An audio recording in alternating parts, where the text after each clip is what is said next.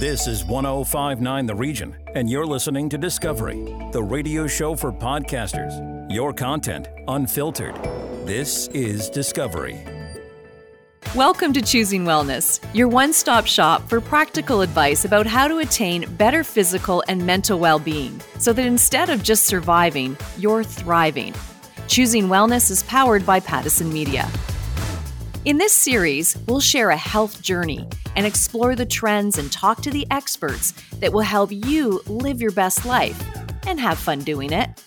In this episode, your skin health, unlocking the water dilemma, like how much is enough, the meaning of life with Stephanie Staples, and a being real story on a cosmetic company that's changed lives.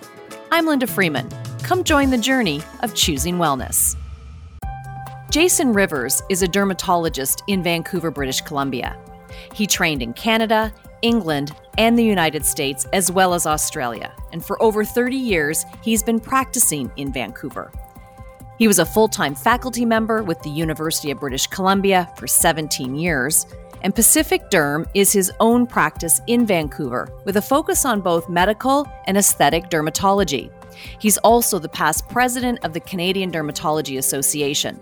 Dr. Rivers, thank you for joining us. You've done so much, you know so much. But can we talk about the correlation between someone's self esteem and confidence and their skin? So, skin diseases can have a major impact on people's self esteem. The skin is really, as I say to everybody, a window to our inner world and reflects back on how we are, how we feel. And really, quite frankly, every organ system in our body can be expressed in a skin condition. There's thousands of skin conditions that we learn as dermatologists, and they can all impact different parts of the body, whether it's endocrine, whether it's infectious disease, whether it's related to joints, all kinds of things. That's why it's so interesting. I mean, it's fascinating, really. But what are some of the major skin conditions you see affecting health and how people feel about themselves? Some diseases, like psoriasis, for example, which is a common skin condition, can have the same effects in terms of quality of life as heart disease, diabetes, and other illnesses like depression, even. For example, rosacea is a condition where the face is very red. It may have acne like pimples. People flush a lot. They can be quite embarrassed, and I've had patients who literally have not got out of the house for months at a time because they're so embarrassed by how their skin looks. The skin is the body's largest organ. It's an organ that needs nutrients and self care. So we really should put high importance on taking care of it, right? It really does more than just serve as a way to hold all your muscles and joints and internal organs from the outside. It's not just a barrier, but it's a functioning organ. And the skin can repair itself for quite a while, but after repeated insults, it breaks down and it can't do this so often. And so we start seeing change of the skin. The skin becomes thinner, it becomes drier, it becomes more mottled with pigmentation. So the best way, first of all, is to protect yourself from excess sun exposure. The second thing is that environmental pollutants also play a role in skin health. So keeping the skin clean is also a good tenet to adopt. So, keeping your skin clean, keeping it protected are the basic tenets of skin health. What about nurturing the skin from the inside out? The body needs a certain amount of components to make everything function properly, and a significant or severe deficiency can result in changes to your skin. Like, for example, vitamin C deficiency can result in scurvy, which can result in changes that you see in the skin vitamin B deficiencies, the same thing, a thing called pellagra. So there's all kinds of different vitamin deficiencies, but the opposite, putting in hyper amounts of supplements and vitamins, there's not a lot of good information to suggest it makes a big difference to your skin and may be potentially not good for other organs in the body if you overdo it. So there's a difference between applying it topically and I'm talking about collagen, vitamin C, retinol, compared to taking it orally. The issue is when you put something on your skin, you have to ensure that it's going to get through the skin. So, retinols do go into the skin, or retinoids. Vitamin C can go into the skin, and they can have a positive local effect. But it's going to be slow and it's going to be mild initially, and you have to see changes over a prolonged period of time. Oral agents act differently at different parts of the body. Using collagen topically onto the skin or even by mouth, I believe, is of limited benefit.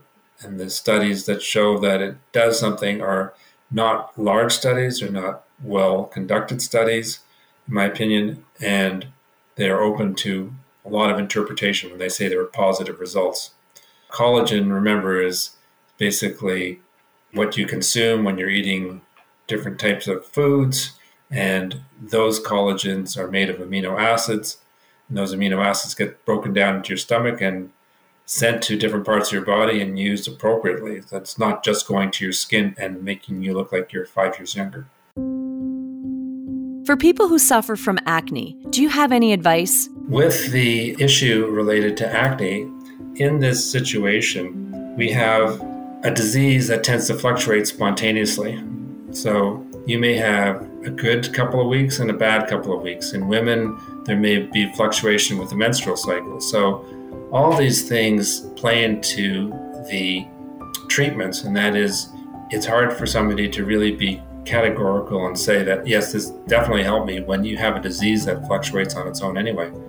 Same thing with psoriasis, rosacea, eczema, they all tend to wax and wane to some degree depending on the environmental situations or life stresses, etc.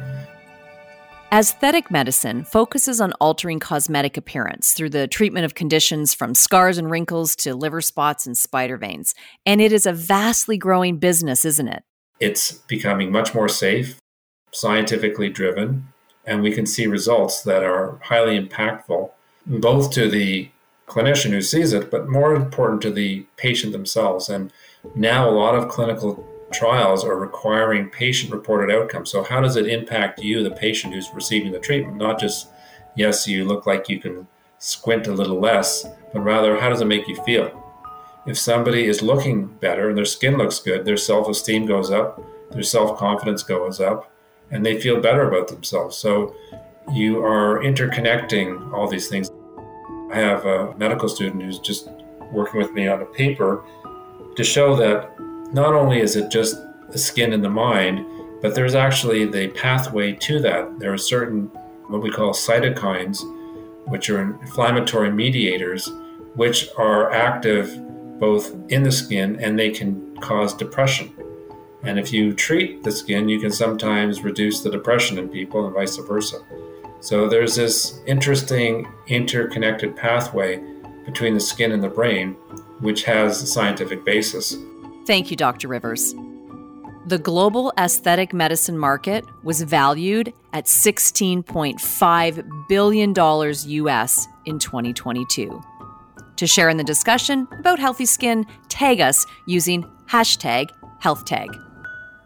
When seasons change and spring hits, there's often the sensation of a new beginning. Meet Donna Brittingham, founder of Bully Blocker Cosmetic and Natural Clean Beauty Skincare and Makeup. At one point, Donna felt like her life was crumbling. It was a time she felt there was no hope. This is Donna's story. This is being real. When my divorce happened, you know, I was turning 50. Actually, it was right before my 50th birthday. And so you're kind of thinking your life shouldn't be that way and it shouldn't, you've now gone through maybe other crises in your life and you feel that nothing can really stop you. And suddenly you get stopped again and things change again. And there's a lot of anger, a lot of feelings of betrayal, and things that, that shouldn't be like this at this time in my life. I should be reaping the rewards of all the good things I've done, all the hard work I've put into things, and yet I'm even maybe in a worse position than I was any other time in my life. And it's a bigger hit, a bigger fall, a longer stay at the bottom. And I kept thinking, maybe I'm going to be okay. I have love around me, I have people supporting me, but I kept falling and kept going deeper and deeper. And I think maybe with age comes the ability to encapsulate yourself from harmful elements for a period of time while you're in that place. When you're younger, maybe you don't do that, and maybe you don't go so deep. But for me, even when I was starting to feel the hope on the other side, because you kind of go numb for a while while you put your life back together, I thought I was just never going to be okay. I couldn't get in a car without looking for a sad station just to help me cry more. you know, it was sort of like my friend. And it was like my office and my therapy zone where no one could see me. Maybe that's what cars are made for, because that's the only place in the world you can really be so truly private. And you'll hear any random song that maybe gives you hope or facilitates whatever your feelings might be happening with you. And I just think the sense of music actually either makes you sad or helps you down that, or else makes you feel empowered for the moment of wherever you're going. Every time I started feeling better, that life was going to be good, the next day it would be bad again. And one day I was just in the elevator going down, and I faced a real illness and some things stressfully financial, almost lost my business, had to hang on for dear life and ask for help from anyone that could help me to stay on my feet. I'd get up, I'd go have lunch with people. I was drinking more than I needed to. It was sort of a daily routine to go to lunch and get dressed. And those were things I did when I felt bad because I wanted people to see I was still normal. And I was lost. People were saying, You look great, you seem great, but you're just not yourself anymore. And I said, I don't think that self will ever come back. And that brought such a sadness to me to think I may never be the person they knew me to be. That was a loving person, excitement and fun and joyful and giving, and all of those things were gone. And even though I could pretend everything was good, and even pretending to myself, I thought it was good until my mother at one time she said, You know, I just, it makes me so sad because I feel like part of you is gone. You're not the same person. And it just broke my heart because I thought, I don't know how to be the same person because nothing's the same anymore. And I'd get angry at people because they expected me to be the same Donna that I was before my divorce, before my company, before nervous breakdown things happened. And everybody could applaud you for looking good and for keeping it all together on the outside.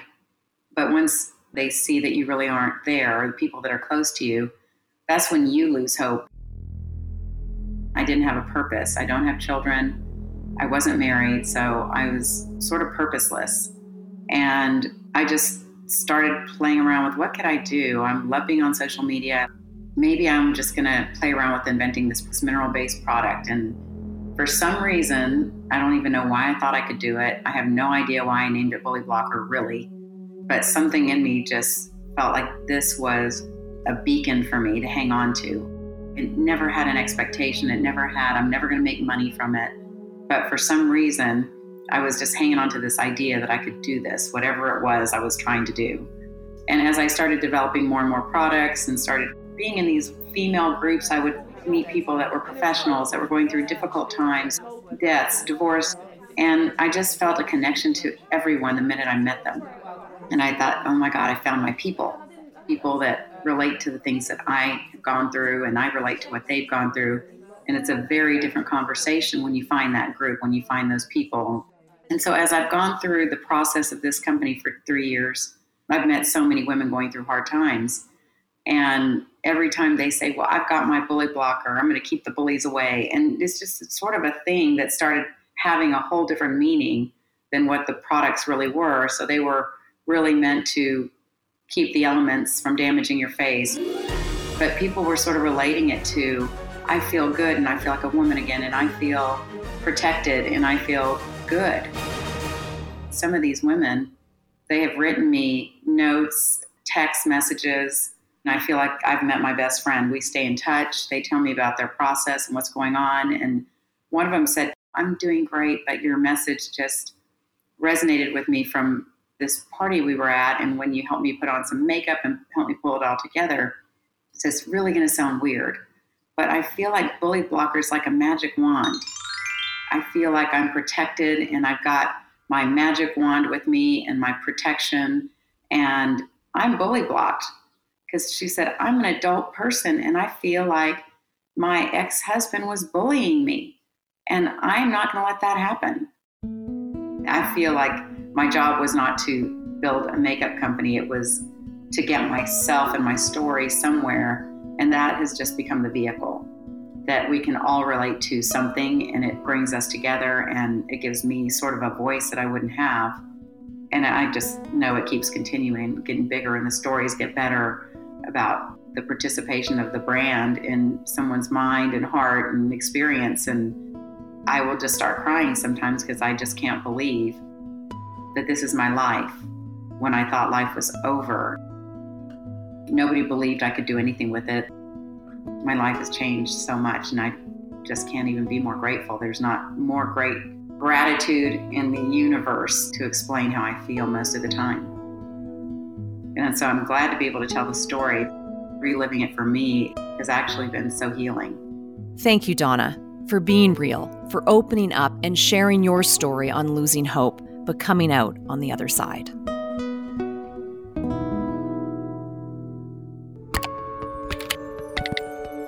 How to choose wellness.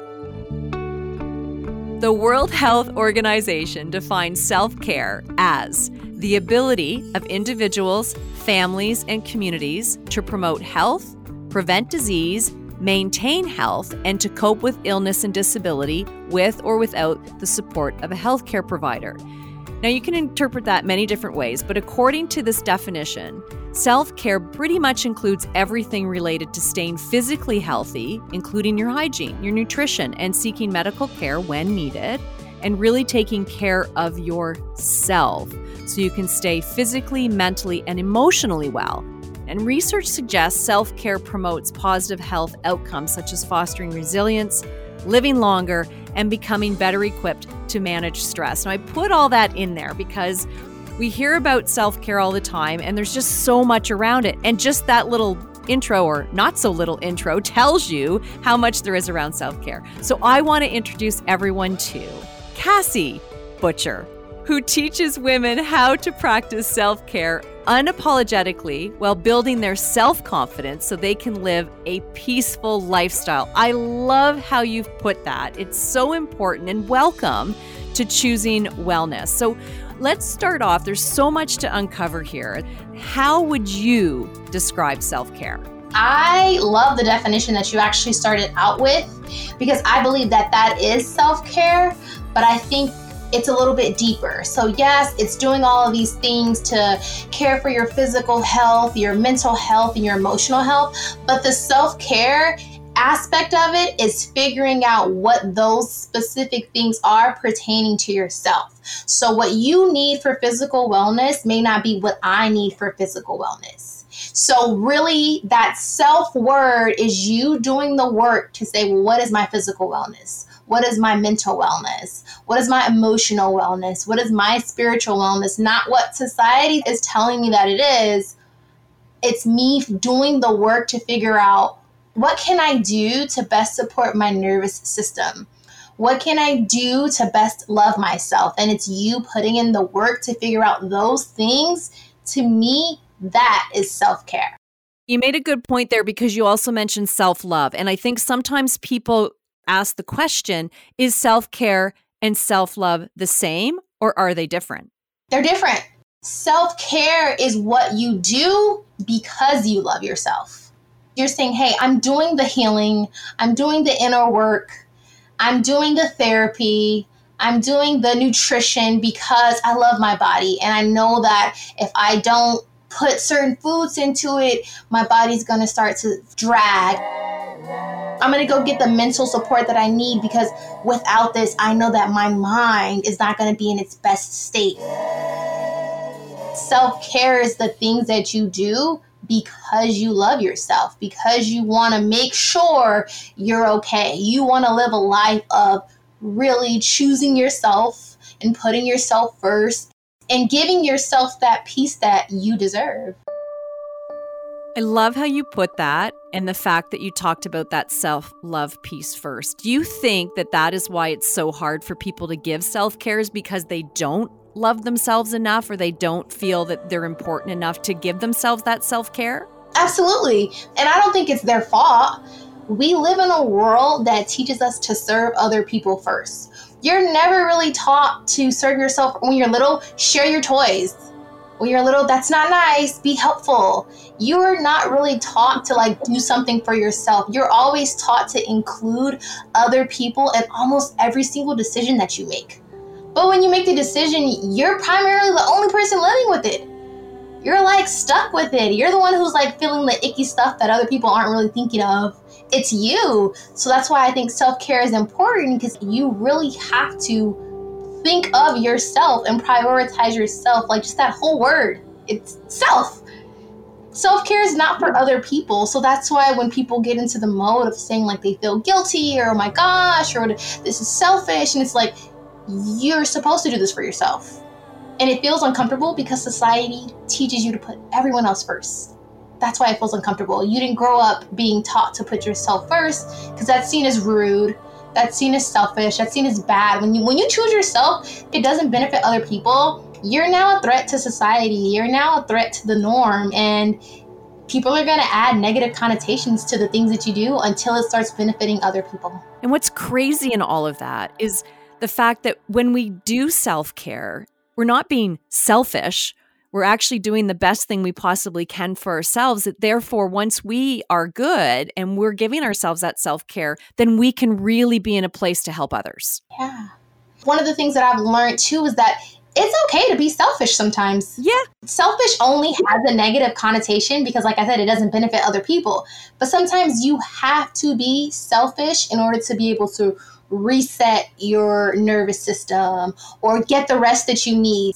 So, selfish isn't always a bad thing, but we've been taught that it is because we live in a society that doesn't want you to put yourself before everyone else 24 7. And there has to be a healthy balance with it, I will say. Yeah, definitely. But it's up to you to do that work to figure out that healthy balance. It is that balance, and it's understanding that we do need to be selfish sometimes, and it's okay to say no it's really hard for many people to say no to things. And when they do, they do feel like they're being selfish, but that's probably a good thing because if you don't want to do something, you probably shouldn't be doing it. Not only are we told that no is a bad word, if someone tells us no, we think that that's them telling us that they don't love us and they don't care about us. But sometimes a no is a really good thing. One of the things that I often tell my clients is that rejection can sometimes be redirection. If you tell me no now and then I go explore another route, I might end up liking that route 10 times better and would have never got to experience that had you told me yes or whatever the case may be. So, no is not always a bad word. How do we change the way we are? Like, can you guide us through the process of putting yourself first and not feeling bad about it? Something that I like to do with my clients is I like to start by unpacking why you don't put yourself first. And the more you unpack that, the more you realize you don't have a good enough reason not to put yourself first. And people are like, well, it's because I'm a mom. It's because I have kids. Or I have to do X, Y, and Z. But what I'm saying is, you probably are not even going to be as effective as you want to be in that job, in that role at your parenting if you're not tending to yourself. Sometimes you really have to find that balance between remembering that you're a person before you're anything else. You don't become a parent and then all of a sudden lose access to regular human emotions. You don't become a mom and lose your right to get mad and lose your right to get sad and lose your right to be exhausted and lose your right to want to be left alone you're human. You cannot stop human emotions from showing up in human experiences. And recognizing that and being honest, like, I do love my child, but I would like a day off. It's okay to not want to be around your partner or your kids or people sometimes. Sometimes we just want to be alone. I think it would help a lot of us. Now, mind you, I mean, the last few years, there's been a lot of alone time, maybe too much alone time for some people, right? It is finding some of that space for just you. I read some research around how people who have suffered with some self esteem in their younger years and they're always trying to please other people and they become these people pleasers. And then it's really hard for them to find time for themselves because they don't want to let people down. And I wanted to talk just for a moment about the difference between self confidence and self esteem. When it comes to self esteem, I think of self esteem as how you feel about yourself, and self confidence, what you believe you can do. And when they work together, they work beautifully. If I'm feeling good and I think I can do something, my day is 10 times better. But if I'm feeling bad and I don't have the confidence, I'm going to start doubting myself and talking down on myself. And no one in this world can better negative talk you than yourself. The person who can find everything to like really tear you down is you because you live with you. So you know your insecurity. And so that's why it's very important for you to learn how to show yourself grace. We give everyone else the benefit of the doubt except for ourselves.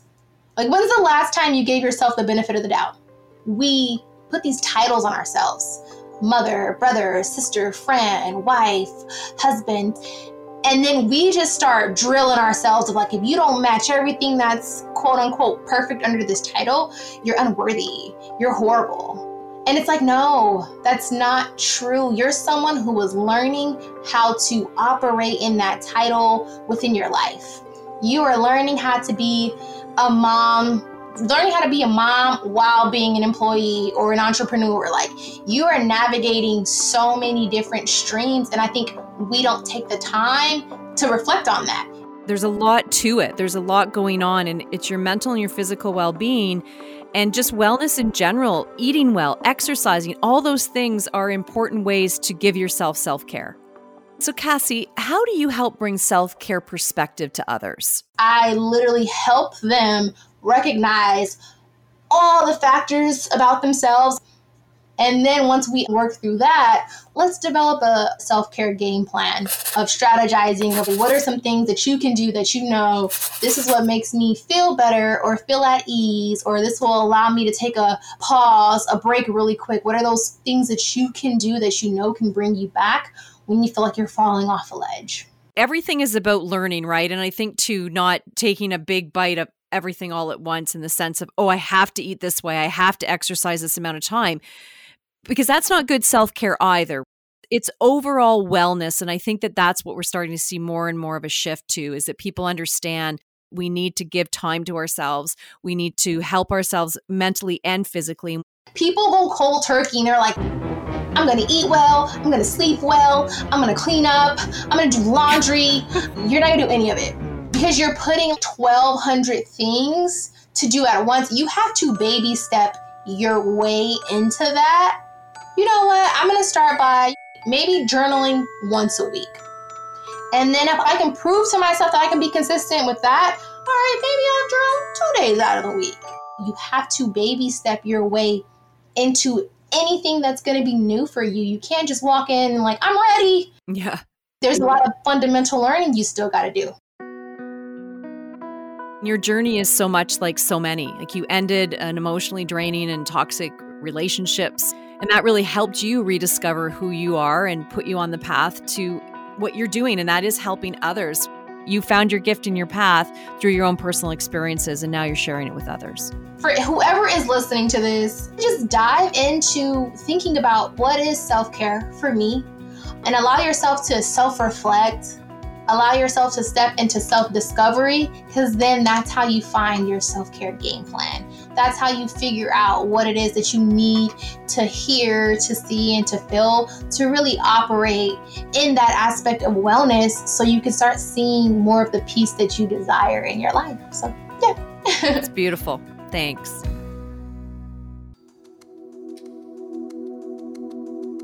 Life is challenging, and choosing wellness in our daily lives may seem like adding to the already long to do list. But together, we can make it easier. On the next Choosing Wellness, helping you get a better night's sleep, talking brain math with Stephanie Staples, and getting the skinny on melatonin, as well as other ideas to get better Z's. I'm Linda Freeman. Let's connect again soon, as together we take the journey of choosing wellness. Discovery, the radio show for podcasters, exclusive to 1059 The Region. Expand your audience and extend your reach. Send us your podcast. Info at 1059theregion.com.